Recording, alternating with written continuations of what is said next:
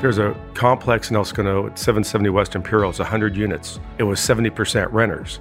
So when I was door knocking, asking them if they wanted to sell, you know, half the people were slamming the door in my face. The Same. Other ones told me to go away. Don't you know I rent? And they didn't tell me that they rented. They just said, don't bug me or call me. And when I came back, Mike said, oh, I knew they were renters, but I figured that if you can handle this one hundred units, then one at a time's a little easier. If you can get rejected seven out of ten times, you'll be on your way. Right? It was a little more than that, yeah. yeah.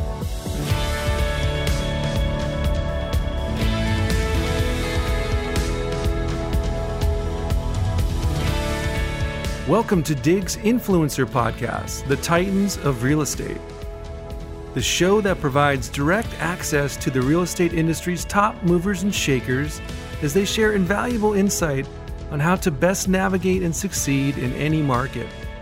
I'm your host, Warren Dow, founder and C E O of M three Media and publisher of Diggs Magazine.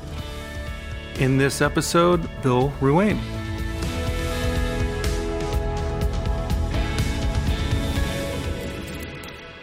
Thank you to our show sponsor, BoConcept.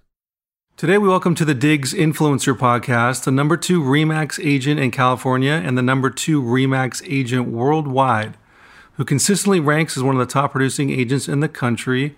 Welcome to the show, Bill Ruane. Thank you, Warren, and thanks for taking the time to have this interview. Before we get into your backstory, Bill, I want to jump right into real estate. You're truly a case study, success story in focusing and dominating a niche community in real estate, in your case, El Segundo. Was this always your plan to focus on a single community? No, I just fell into that. As far as I worked public relations for Embassy Suites for one year, and that got me into all the companies on and how many companies were in El Segundo, and then expanding from there into real estate. So that was in El Segundo? Correct. And oh, okay. They had just opened up at the time. Okay, gotcha.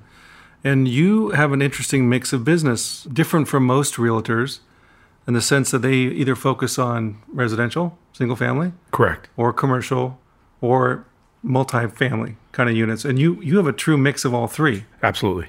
So tell us, was that, again, part of the plan or was that, did you buy out? So that after, it was mainly residential was my okay. goal. And then you found out that people who owned residential, they also owned commercial and they still, you know, wanted to work with you on both.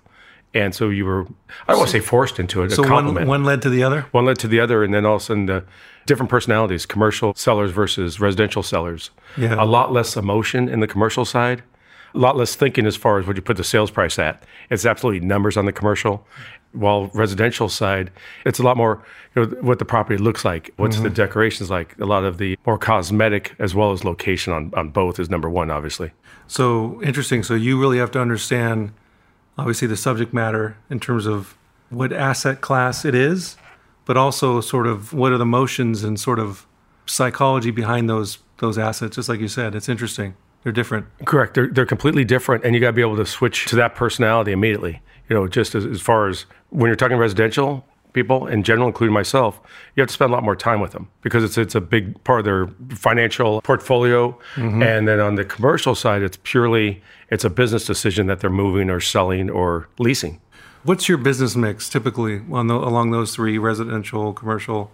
It was forty-eight fifty-two last year and about forty sixty the year before, residential being number one. See, it's good that you know those numbers. Yeah, it was, it's uh, funny because a lot of the top agents that I speak to, I ask like, what was your volume last year? How many trades? They're like, I don't know. I think it was around this, you know? They know how much money they made? Right. Always? Exactly. But, that, but how it led to that or what led to it, what the mix, they don't know. That's funny. Good. You know, you know your numbers. So how has the El Segundo market changed since you first started selling real estate there? You know, it, it, the east side of Sepulveda was not really developed that well until the last, probably the last ten to fifteen years. Now El Segundo has the second most Fortune five hundred companies in California, apart from San Francisco. So we have a lot more businesses. We have a lot more people coming in here from out of the area. While before it was predominantly El Segundo kids growing up, condos, house. And then again, it was just families from uh, local cities coming into El Segundo. Gotcha. So, so let me ask you a question, kind of a different one. Why, why do you think most real estate agents fail? A lot of uh, realtors come here after their uh, as their second job. You know, they might be coming in their, their fifties, sixties, or seventies after they're done with their first job. And I think they're used to that nine to five type of hours, weekends off. It's completely the different nowadays. And then more and more, You have companies like, you know, Raytheon, Boeing, Mattel. They're not real keen on you taking off a couple hours for lunch to go look at homes or or making personal calls, you know, during working hours, as they shouldn't. So now you adjust your hours to more, you know, four o'clock in the afternoon till eight o'clock at night. Weekends are going to be a lot more a lot more detailed as far as your scheduling with people for buyers. Interesting. It's definitely a full-time. The ones that make it and prosper are full-time. They're fully vested, fully invested. They're all in. No shortcuts. And, and that's, yeah, and that's it. Okay. What advice would you give a new agent getting started today? So let's say they're into sports and uh, they want to be a realtor. That's common. Mm-hmm. But try and see it for one month before they do anything. Not to watch any sports on Sunday, because I think for the rest of their career, Sundays will be open houses and dealing with buyers. So if they can't handle that, they probably won't quite make it in the, in the real estate. That's a good perspective. Yeah, yeah, yeah. So how do you personally differentiate yourself from the competition? Like, what's your, you know, secret, unique... My competitors, or my, when I say competitors, I, I think we're all kind of have the same goal. We have different niches, mm-hmm. but I don't know any of them who don't answer their own phone, number one, and always are, you know, available from nine o'clock till nine o'clock, seven days a week. I, I haven't found a trick of someone doing uh, eight to five, like I mentioned. There's no one doing that and being number one. So let's talk about how you got into real estate. When did you get started? What what year was it, and how? Tell us a little bit, a little bit about that. So I, I was working at Embassy Suites Hotel at the time, and uh, that was in El Segundo, public relations, but it was basically six days a week, probably sixty, seventy hours a week. A great career to to learn, to teach, to as far as work ethic. Then I was introduced to a couple of different people in real estate, as well as there was a friend of mine growing up, Brian Brantland. His dad was in real estate, and so we were always at his office. So all of a sudden it, it became innate, because we've always been in a real estate office, even though both my parents were doctors, the medical profession was not an option for me. Probably due to my education, but it's uh, that's how I got basically pushed into it, by admiring the people in the industry. And it was comfortable when you were in there, just sort of hanging out and going, "Hey, this is something I could do," and correct figure out. You liked it, you know. It was just kind of a. It was local. There was no traveling. You know, the the positive sides of it. And you, you started in El Segundo, right? Correct. Okay, so tell me about your first sale. What was your first sale? There was a house for rent, and I called them to see if they wanted to sell their house on Candy Cane Lane, in fact, in El Segundo. And that was uh, my first home sale was there. And also my third home sale was on that same street. Oh, wow. So they both were interested in selling their house rather than renting it. At the time, they could not rent it. So it was just a it was just a fluke. It was just timing. So what year was that? Uh, eighty-nine. eighty-nine, okay. Well, interesting, back to realtors and knowing their numbers. A lot of them don't know their numbers, but they all know the answer to that question. Their first house that they sold, yeah. They know the address, they know the story. It's like clockwork. What's been your biggest sale thus far in your career? Probably commercial? Commercial, the Hacienda Hotel, which was on Sepulveda. Okay, yeah. Wow. That It was so, a six hundred fifty room hotel. Wow. six hundred, I'm sorry, a, a six hundred five room hotel. The, the corner of Mariposa? And, and, okay. Exactly. Wow. What's the, what was the price? Can that you, was that was twenty-five million dollars. Really? You think it would be more for yeah. something that big? And it was interesting because it was five acres of land, but again, it was an old hotel and but a lot of rooms. And who bought that? It was sold twice since then. Oh, wow. And what about the place I we used to go hang out there way back when? It's got the huge parking lot, the old sports bar. Oh, the Stick and Stein. Yeah, Stick and Stein. So What's that's that? seven oh seven Sepulveda. So that's going to be a one hundred sixteen room hotel. It's oh, it going to be a boutique hotel, non-union. It's someone in Samok who owns quite a few hotels, and I think he's going to do a kind of a unique job with this one. Wow. So they're they're definitely looking at putting hotels. It's a, it's a good corridor there, right? To, Correct, because right of there. The employment. Yeah, okay. Interesting. As we hit on early when I introduced you, I mean, you've won every major award and recognition at REMAX that there is, pretty much. Correct. So did you have a mentor early on in your career, or someone at REMAX, or that you learned the business from, or you've tried to shadow? And you? Mike Collins, who worked for Shorewood Real oh, yeah. Estate. I know Mike. Great, great guy. Yeah. He worked for REMAX my first year. An incredible teacher. I mean, he, he made me read books, read more then than I did in college, and door knocked. You know, it was basically he uh, disciplined me. Real estate agents in general are not disciplined. They're kind mm-hmm. of a, a different personality. They want freedom. But if you're not structured, and he taught me structure. I was not that person who had structure. Mike Collins had sent me to door knock, which is the one thing realtors just absolutely despise doing. And he knew that that was one way to get out there. There's a complex in El Segundo at seven seventy West Imperial. It's one hundred units. At the time, I did not know it. It was seventy percent renters. So when I was door knocking, asking them if they wanted to sell, you know, half the people were slamming the door in my face. The other ones told me to go away. Don't you know I rent? And they didn't tell me that they rented. They just said, don't bug me or call me, or just so I wouldn't call their owner. That was a tough experience, but it was, well, it was a good learning experience. It was a great learning experience. And when I came back, Mike said, oh, I knew they were renters, but I figured that if you can handle this one hundred units, then one at a time's a little easier. If you can get rejected seven out of ten times, you'll be on your way. Right? It was a little more than that, yeah. yeah. Was he the biggest influence, you think, and like most impact, or was there another person downstream that... There was Bob Branlin, was one of the biggest ones, and Missus Young. They were both real estate agents as I was growing up. And also Olga Benson, who whose son is in charge of all of her properties now, and just a great family. Awesome. So let's go into your backstory. Take us back. So you grew up in the South Bay. Correct. El Segundo. El Segundo. Okay. What was life like back then? What did you do for fun as a youth? And what, how was El Segundo back then? Oh, El Segundo, especially their Main Street, was pretty much the same. I mean, we don't have the, didn't have the Rock and Brews and uh, Brewport and uh, El Segundo Brewing Company. It's still a lot more stores. It's funny because west side of Sepulveda is still nineteen sixties, closes at nine o'clock. You know, east side of Sepulveda is two thousand fifty, way ahead of its time. Just a kind of amazing dichotomy. Wow. So both your parents were, were physicians? Correct. Doctors? Where'd they grow up? My dad had a physician's office in, in Hawthorne. He died when I was eighteen. My mom's still alive, and she worked for L A County Schools. Okay, good deal. So what, what were some of the favorite things when you were young? What, what did you do? Did you did you go? Were you a beach guy? Did you go surfing? No, it was predominantly bike riding. In El Segundo. Okay. It was just a big thing because we had, wasn't too long ago that you still had vacant fields, including Elevon, which is just built five oh, yeah. years ago. Oh yeah, we're all vacant fields, and you just bike ride out there. You know, just there was. There's nothing out there. Yeah. So that was predominant things, you know what I mean? Well, it's funny you say that because I grew up in Westlake Village, California, and uh, we moved there in nineteen seventy, nineteen sixty-nine, seventy. And there was no lake in Westlake. And it was literally the same thing. All the developments that, like on Westlake Boulevard now, there was, it was all empty fields. And we used to, my sister and I used to fly kites and bikes, and you could walk forever, and there was no, there was nothing. Correct. Now you go back and it's just like there's development everywhere, every nook and cranny, and, and nothing bad about that. Just yeah. uh, it's just it was a different time. Yeah, you know, you know, Westlake back then was not on anyone's radar. My parents chose to live there because my dad worked in like Midtown, Vermont, Midtown L A, and he didn't want to live in the city. He wanted, you know, so it was back then there was no traffic. It was a, you know, thirty-five, forty minute straight shot, straight shot down down the freeway, and then when it. Traffic and the more development, it turned into an hour and then an hour and a half, and it's like, okay, it's not hitting anymore. So when you were going to school, did you have, did you want to be something specific when you grew up? Did you have any like, hey, I'm going to be, you know, an X, Y, or Z? Like, did you have a career a- aspiration when you were young? I think, you know, we all wanted to be a paramedic, you know, that type of thing. That was probably the closest you ever wanted to be, you know, with, yeah. as far as medical. Mm-hmm. And again, that was something that was just a phase, didn't do anything with it, didn't do anything trying to achieve it. I just... thought it'd be kind of a great job, and then then you also want to get into politics, but politics and real estate usually don't go hand in hand. More divisive than united.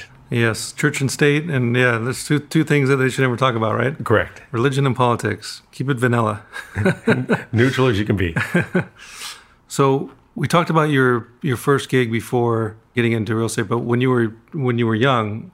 What'd you do? Did you deliver pizzas or would you do anything like? You know, I worked at a, uh, you became real popular because I, I actually worked at Straw Hat Pizza in Ladera Heights and also had, worked at a liquor store. Okay. So in high school, working at a liquor store, you were, you were the popular kid. Yeah. It was like, hey, Bill. Possibly hook, obvious hook reasons.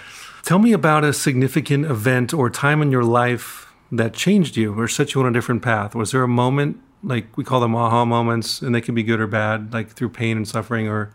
other, like, is there a moment that you remembered that cemented sort of your journey? Kind of ironic of all my career times, it was ironically last year, and most people don't even know it, but I had a, uh, a minor surgery that went went sideways. Wow. And so that morning, next thing I know, I was in a uh, hyperbaric chamber at Long Beach Hospital, and here I thought it was just a minor thing, and then the, uh, but I knew when the doctor was calling me at eleven o'clock at night to tell me I had to go in in the morning, she was pretty concerned, obviously got me concerned.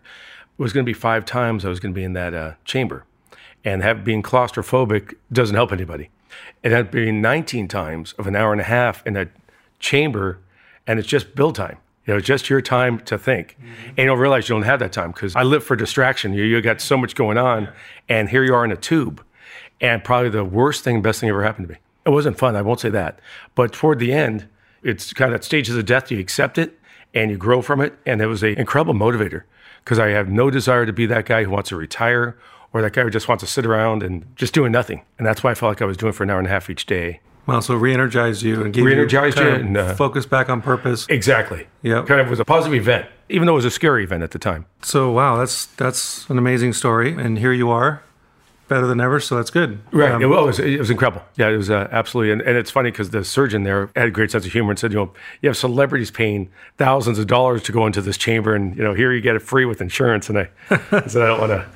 I still don't want to do it, even if it's free. Yeah, exactly. Well, something from that, I mean, and, and this is sort of work-life balance, but and I found, you know, I used to be a C E O of a, of a big company, and, and there was so much distraction and so much going on day and night and emails and phones and meetings, and you could never get clarity of thought unless you were f- sort of forced away. And for me, it was like on airplanes. Right.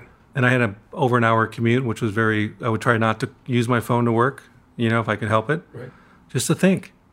Sometimes just no music, just just silence. Just like let your brain actually do something totally different, like no stimulation, so you can think. It's sort of radical, isn't it? Like the, right. in and, today's day and age. And when you realize that, you know, for thirty years you're you're on the phone, you're texting and everything else, and you know you're, you're up to about one hundred, one hundred ten phone calls a day, and probably at least that amount in texting.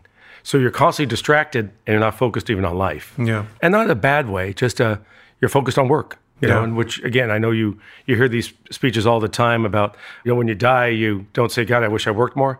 But in some ways, if you didn't work more, you wouldn't have the quality of life that you did have. Yeah. And you need a purpose, too. You need to, like, right. if you don't, I think where people get in trouble and where life can be especially difficult is when you don't have a purpose. Exactly. And, and nothing's driving you, you know. And just simple work can be a good purpose and driver. I mean, you know what I mean? There's something satisfying about plowing the field, like, and having a set schedule and doing whatever you're doing. There's something. Because retirement, I mean, maybe there's people that have a have a goal with it, and that's part of the ten percent. You know, they want to retire, you know, and just go camping, traveling, and everything. I think those people are well set. Some people, I think that they're not made to retire. And I think I'm definitely one of those people. My dad's one, too. Right. It's just he, not yeah. a... he, and, and he's selling real estate now, and he's eighty, and he's still selling. He's up in Payson, Arizona. He was a C E O, worked his whole life, same kind of thing. And when he retired, he was, there's no way you can go from that level of sort of being busy and, and occupied to nothing. It's right. It's a dangerous place. It's a lonely place. And one of his best friends, poor guy, developed Alzheimer's. He sold his company. It was kind of a similar story. They grew up best friends. He's still alive, but he's he's suffering from, you know, Alzheimer's. He sold his company. He made made his money. He lives on, he's got a home, home on Malibu Beach Road. He's got, you know, and he worked his whole life for that. And then when he retired, his brain literally shut down. And so you look, your whole life's work. Right. And then you can't even remember who you are or what what you're doing. It's crazy. So I'm a firm believer in keeping an active mind. Inactive is, you know, what's the other term for it? Idle hands, you know? Idle brain maybe is... It's probably a better word, exactly. You know what I mean? Idle, idle brain is, is not... And the one thing about real estate, it's similar to teaching. You know, if you get handicapped or impaired, you can still do both. I mean, yeah. And believe me, teachers have a lot more more use than, than realtors do for the general public. So they're both amazing jobs as far as having that ability to be impaired and still being able to do your job. Yeah. Let's talk about real estate. You know, more getting your insights and intel. What are some of the most common myths you think in real estate that you can debunk for our audience? So I think one of them is that, you know, that's how you make your millions in real estate. Well, that's how most people made their millions is in real estate, but it's also timing. You could have bought in oh eight and basically the next year you're twenty-five percent negative in your home sales. So you want to make sure you do your research on the area, the city. Even if you don't have kids, to make sure the school district's number one, make sure they have a good police and fire department, mm-hmm. make sure it's just a solvent area that you're looking into and treat it like a business, not just the, this home looks great. You know, you can buy a, a home in Nebraska that's twenty thousand dollars, but there's no employment. Yeah. So you're always going to be worth twenty thousand dollars and your retirement's not going to look that great. Yeah, that's it's going to be funny because you're skipping ahead. My next question was going to be what I see, you know, and I'm sure you see it all the time. Real estate consumers fall into the prey, sort of the thinking, you know, what I call stock stock market mentality when it comes to buy or sell. They wait, you know, and timing is important, obviously, but you can't. No one controls timing, and people try to do that just like they do in the market, you know. And it's, you know, what are your thoughts on this? Trying to when you're advising clients and they're saying, is it a good time or bad time? And, you know, it's about timing. What, do you, what are your thoughts on that? And good time or bad time, it depends if they're investment property or their uh, primary home, mm-hmm. because you have to live somewhere. And if they're going to waste the money on rent, then anytime's a good time to buy, because anything's better than renting for your own purpose. But as far as investment property, I think that's more strategy. That's trying to see, you know, what what's coming into the area, what's going to help the market grow, and what areas have rent control, what areas don't have rent control, because that also limits your upside on the property you're going to buy. Good advice. And speaking of advice, what's the single best piece of advice you would give a seller today? So before they sell, make sure that they have an, a plan for the next step. What do they plan to do once they sell? Do they have a place that they've already bought? Is there an area they've already bought? I mean, that, again, going back to your timing and making sure it's a wise decision. If they're not familiar with an area they're moving to, maybe they rent the house they're in now and then rent where they're going and see if they still want to move a year later. If they still want to make a move a year later, then they've thought it out. How about market conditions? How, how heavily do they weigh into your consultations with buyers and sellers? Like, in terms of like, well, then we're coming up on a, maybe another real estate cycle. It's going to slow down. What should I do? I mean, with the South Bay, we tend to have a lot of relocation, and relocation is year round. While most areas have, you know, summertime you sell, you know, wintertime you buy. We don't seem to have that cycle as much as everyone else. And El Segundo, by the way, enormous price gains in the last seven to ten years. Especially our commercial, which yeah. which again Even affects more so? our residential. Yes. Yeah. The Smoky Hollow, you know, less than ten years ago was two hundred dollars a foot. Now it's creeping up on five and six hundred dollars a foot. And is there still growth? So is it is, is that still, is it fair valued, undervalued, overvalued? What do you think? Well, when I say it's fair valued, it's just a great little area. And instead of being in like Venice or, or Mar Vista or Inglewood, as far as your commercial area, you have a small little city and you have walking distance to fifty restaurants. And I don't think you get that in the uh, larger areas. So speaking of Inglewood, with a new stadium going on, has El Segundo gotten any benefit yet? Any sort of cross trickle down benefit from, from that investment yet? Not really. And I, I would think that we would have. It's really helped Hawthorne, I think, because that's a budding city. More the price range, probably Hawthorne and Inglewood. I do think Inglewood did a, and I'm not a rent control person, but I do think they did a, a wise move on doing an emergency rent control, that they limit the amount five or seven percent a year, because you had people living in their apartments for you know, twenty, thirty, forty years, and now the apartment building's doubled in price. Mm-hmm. Well, now that you bought the price, now you have to have these people move because they can't afford it. So it's a really uh, balancing act on that side, but a lot of those people move to Hawthorne, more than El Segundo Manhattan Beach. On the other hand, I should believe that it should be up to an individual city, not the state, to control rent control. And those cities should make their own decisions based on their demographics, their environment, and economic standing. The commercial market in El Segundo, again, is it how much growth is there left? Because, I mean, there's been so much growth. You know, Avalon, there's so many, like, new buildings, new infrastructure. What? Well, the Raytheon property, which is a park on Elskana Boulevard and Sepulveda slash P C H, mm-hmm. is one hundred forty-four acres, and that's now being rezoned for commercial, high-rise, and retail. So that's a huge chunk of land wow. that's being developed now. Is there any big parcels left? I mean, to that's, develop? That's the biggest one. And again, it was a park. So it's not like it's taking down a high-rise to build a high-rise. You have an area of land that was always vacant for, you know, since the beginning of time, yeah. you know, as far as being a park. And then there's eight acres on Aviation and Imperial. That's going to be, a, I think that's going to be like a campus of some type. Very cool. And then you got the new Lakers, obviously, training facility. Right. And the L A Times, you know, he he's a great guy. He's trying to get the cure for all cancers, which is amazing, not just one cancer. He's adopted El Segundo, or we adopted him. I'm not sure which one came first, but just a very supportive person for the city. Well, interesting you say that, because I was at one of the Economic Council or Development dinners. Right. And I got to hear him speak. And we should, for the audience, Patrick Soon-Shiong, he's done some incredible things, and part owner of the Lakers, now L A Times, uh, huge in medical. And and it's funny that you say that El Segundo has adopted him. I think people, a lot of people that get exposed to El Segundo, they fall in love with El Segundo. Right. It's still this sort of, I don't know how you describe it. It's like amazing charm, you know, just yeah, a, charm, and it's just it's you feel like you're you want to support it and be. It almost feels like a perpetual up-and-comer, even though it's not. Right. You know what I mean? Exactly. But that's a good thing. Yeah. That's, that's a, people want to, like, you know? And if you go down Main Street, within within one year, you know who lives in El Segundo, who doesn't live in El Segundo. It's kind of, it's a big high school. It's a very small area. Yeah, when I first drove, drove through there, I called it Mayberry. I mean, it was like going back in time, right. Main Street, and in a good way. Exactly. In a good way.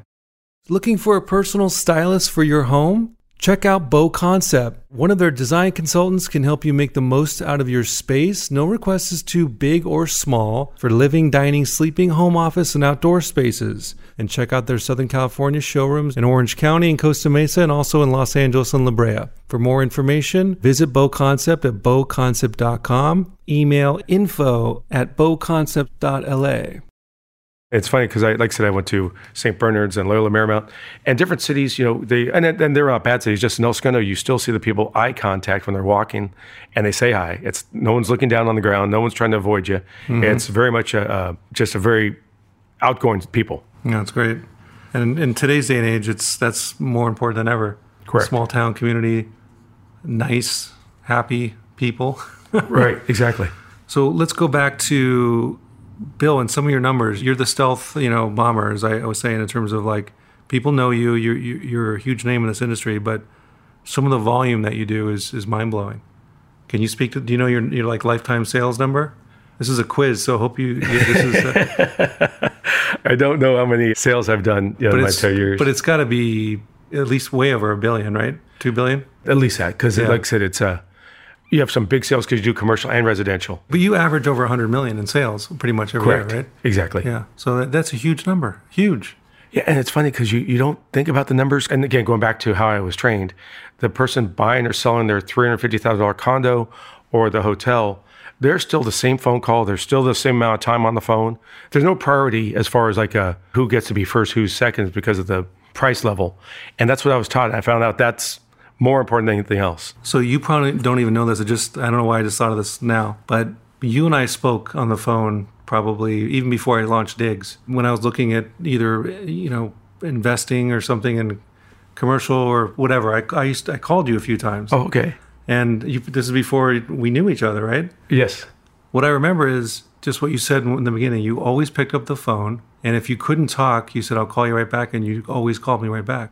And that's, that's a huge, in this business, it's huge.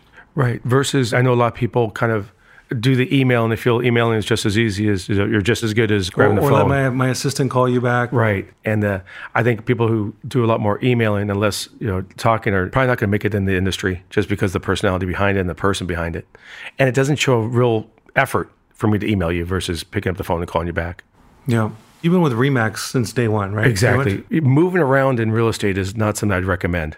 Yeah. We're, we're a dime a dozen. So if you remember me selling your house and I worked for REMAX and I and you look me up and I'm not with REMAX anymore, I don't know how much of an effort you're going to go see where I am today. You know. Mm-hmm. So what do you think of all this consolidation that's going on? And it's starting to creep into the South Bay now with Compass. You've heard of Compass, obviously. And Palm Realty. They're, yeah. they're all good companies. They're all led by great people. And again, it, it forces you to improve yourself. It's not... It shouldn't be taken as a threat to any other real estate company or to any real estate agent. But you look and see what they're doing, see if they're doing something that you should be doing and improving yourself. There's been a ton of investment, billions and billions, tens and tens and tens of billions of dollars, and it's growing. It's not getting smaller in, in what they call real tech or prop tech or whatever name you want to throw on it. But it's basically the, the technology that's getting this business in this model more direct to consumer. Correct. So you've heard of the iBuyer right. phenomenon and all that. You got Zillow now with iBuyers and Open Door. You have the discount brokerages, Redfin, Purple Bricks. And so there's this continual investment and advancement and leveraging of technology. And now with blockchain and what have you, they're basically trying to cut out the middleman, which is the real estate agent. Correct. Yeah. There's a nice, clever term they use in making for industries when they say we're making it more efficient. And efficiency means someone's either losing their job or right. it, they're reducing dollars somewhere in the chain. Exactly. What are your thoughts on how this is playing out? We, we've always had that. And then when the market turns around and it's a bad market, those companies tend not to be around. Help You Sell was around when I first started. And then the market crashed and then you found yourself, you know, I'm, I'm spending ten thousand dollars a month on marketing. And it's not just social media, which is predominantly free. You need to do the hard marketing, mm-hmm. which is newspapers. The Diggs Magazine. Diggs Magazine was a great example, by the way. And, uh, uh, and and those those really work. And I don't think these tech firms or the social media without the agent doing real estate is the answer. I think you still have a person behind it. And especially, we're not car salesmen. Like your car is your car. You know what the two thousand twenty B M W will be. While cars and homes, I think, are completely different. I think there's a lot more that goes to it, especially with disclosures, disclosure issues, and the amount of forms we have that we need these days. Basically, I, on the marketing ability and marketing strategies, I do a lot of print, media, the four, color, and it's more expensive than the most, but it's the most bang for your buck, and it absolutely gets the product out there in a, in a more long-term way. I know a lot of people use social media and they go on listing appointments and saying, you know, look, this is all the social media we do, and we expose it to the world. But a lot of, a lot of ways social media is immediate, it's rapid, it's not tangible, and it's also free. And that's why most agents use it. And they're not using the real effective way of the print media, which is something I've used and I found it very successful in my business. Or I wouldn't use it because it is expensive. So, Bill, funny you, you talk about print media, having spent, you know, a large part of my professional life in print media. This is a, a fun and sensitive sort of topic for me. What's funny and, and a bit ironic is, you know, because the marketing, everything has changed and, and you know, with digital and, and online, everyone's sort of been forced, you know, the mindset or the mentality forced between this or that, meaning print or digital, this or that. And it's a total false question and false narrative. It's neither this nor that. It's it's both. It's it's marketing. Perfect. That's a great way to put it. I think a lot of times when people are at listing appointments and they say, oh, we do the social media, and it's implied you can either do one or the other, while in fact I do both, just for obvious purposes. And again, the social media is something that REMAX does, and it's worldwide. It's fantastic, but it's not as effective as the print media. You know, doing this as long as I have, you know the results and where you get the results and where you get the calls. Well, the good news for you, and if you look at any local Diggs type real estate centric, hyper local media product, like we put out, you're going to see one thing consistently. All the top agents are using it on a consistent basis. Why? Because it works. It's an investment that pays pays dividends. And just like real estate is local, when you have a, a dominant share of voice in a single conversation, which is real estate, and you dominate that as a marketing channel locally, it's your best bang, period. But everyone's chasing the digital euphoria of the day. That's going to be to your benefit by staying slow and steady wins the race, and local print is here to stay. Exactly, and that's a great point. There's nothing wrong with following the top agent and what they do. I see the agents in the, the South Bay that I admire, and I and they're doing print media, and you find out what print media they're doing, for example, Diggs or or other local newspapers, and they're sharp enough to know where their marketing dollars are, are coming through.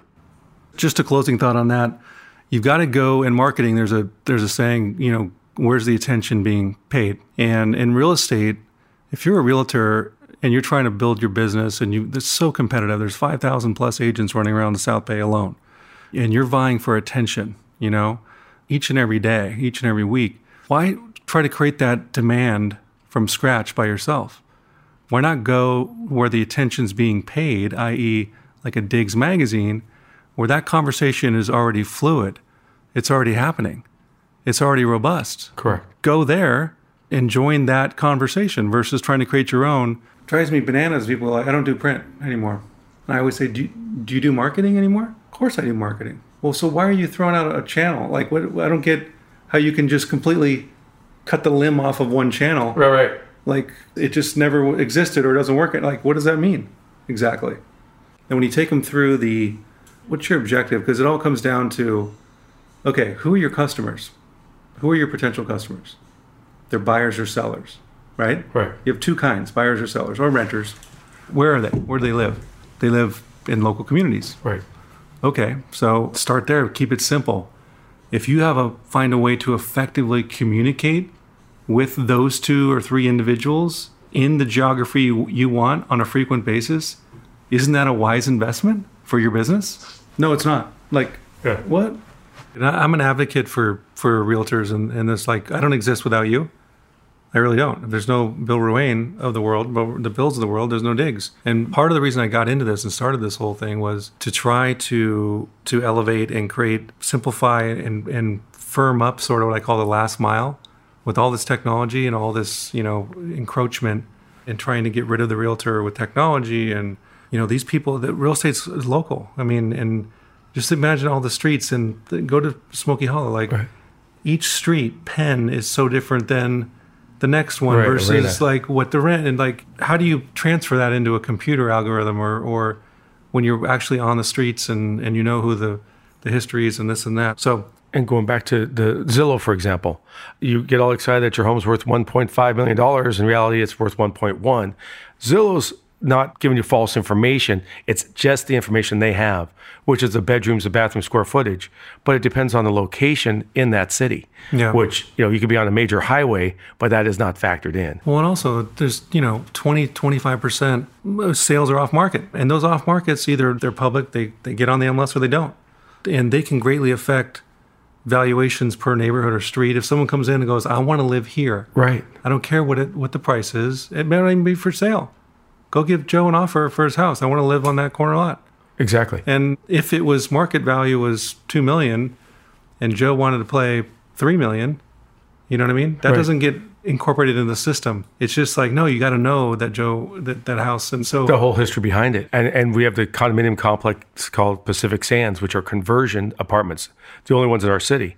Again, if too many of those sell in a period, it brings down the condo sales that are not the real condos as far as what they were built as condos, you know, two bedrooms, two bath, two car parking, not apartment conversions with one car parking, no fireplace, washer and dryer is not an option. You know, those type of factors. Correct me if I'm wrong, but didn't El Segundo, didn't the median home price for single family, did it hit two million dollars last year?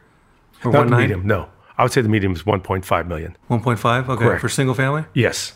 Okay. But we've had quite a few two million dollars sales, which, you know, it's still remarkable because it, it's gone up, so it's doubled at least, right? Exactly. And it's a lot of people from Playa Vista, Plano Rey, and Westchester.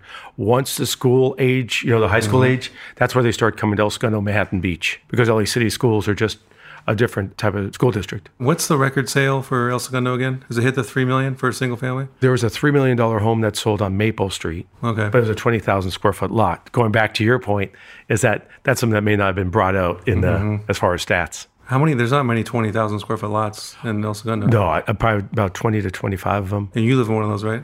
I'm in a townhouse, and I enjoy it. Never that's home, good. So there's nothing yeah. to...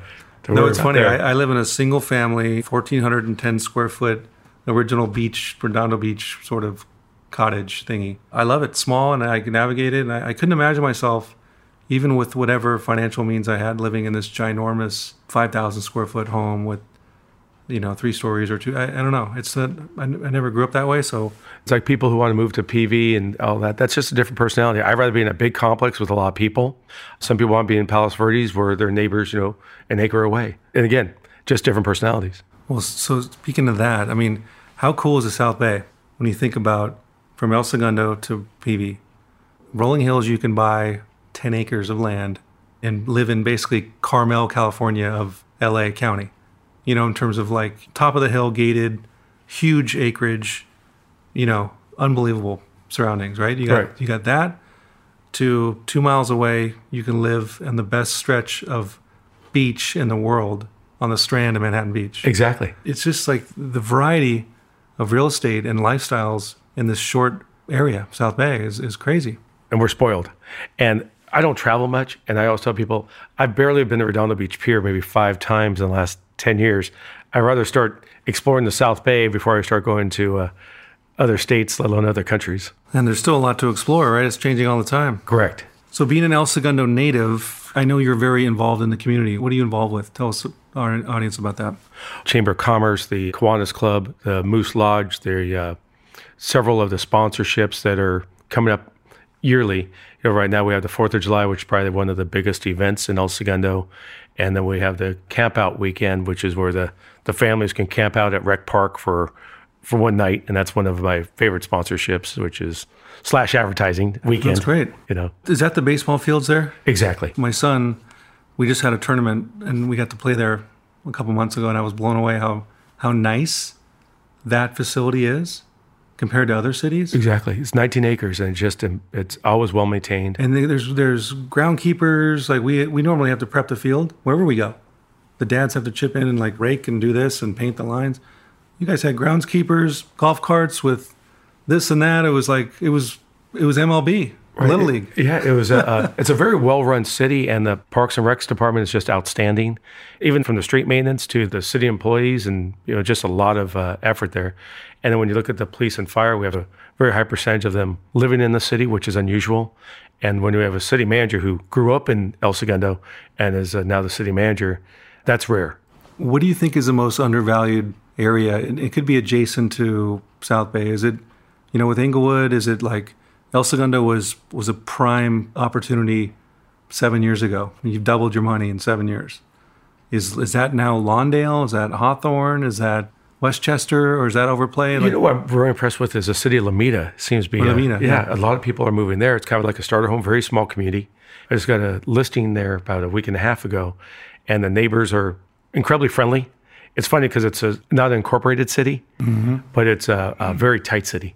What does that mean, actually, non-incorporated? I don't even know. So, like, uh, uh, like Westchester is the city of L A. Okay. But already is the city of L A. El Segundo, Man Beach, Hermosa Beach are are their own cities. Gotcha. Okay.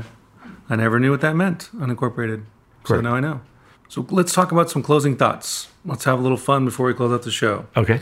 If you could have one superpower, what would it be? Well, healing cancer would be the most logical and most obvious, and the one I think is the most important. That's a good one. Tell our audience something about you that they might be surprised to hear. That I actually like this job. I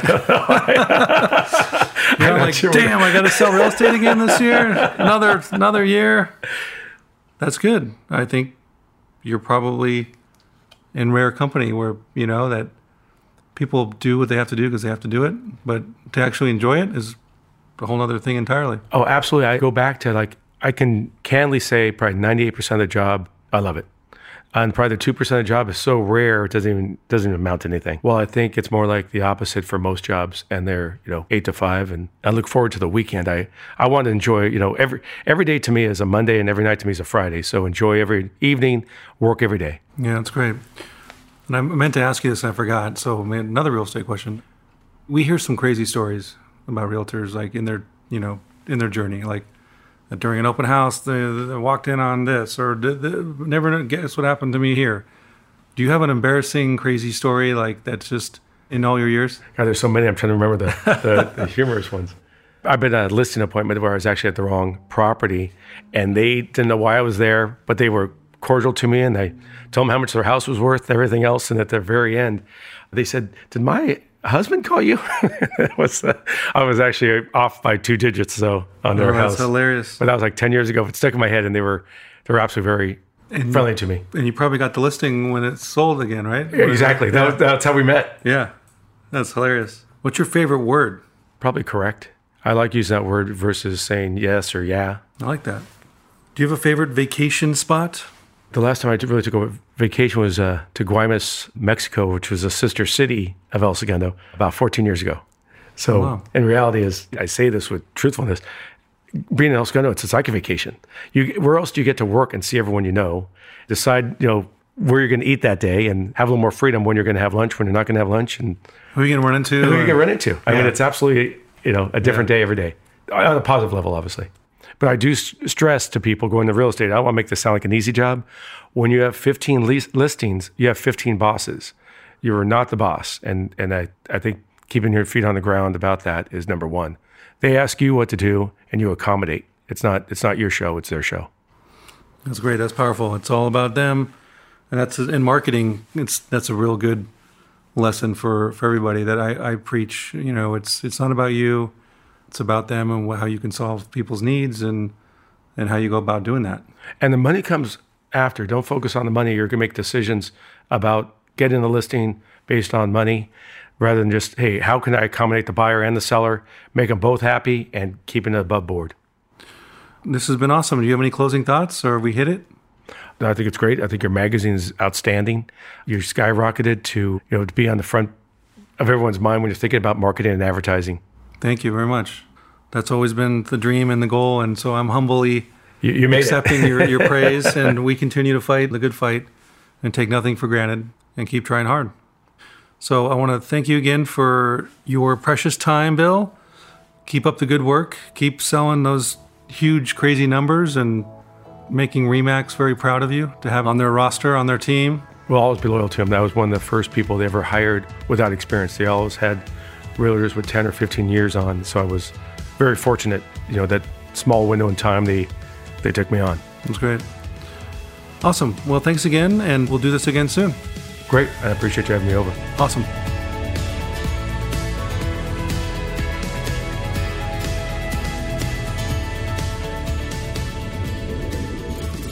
And that wraps up this episode. Thank you for tuning in, and we hope you found some value. Please share, subscribe, and leave a review. Find us on iTunes and your favorite podcast provider. Until next time.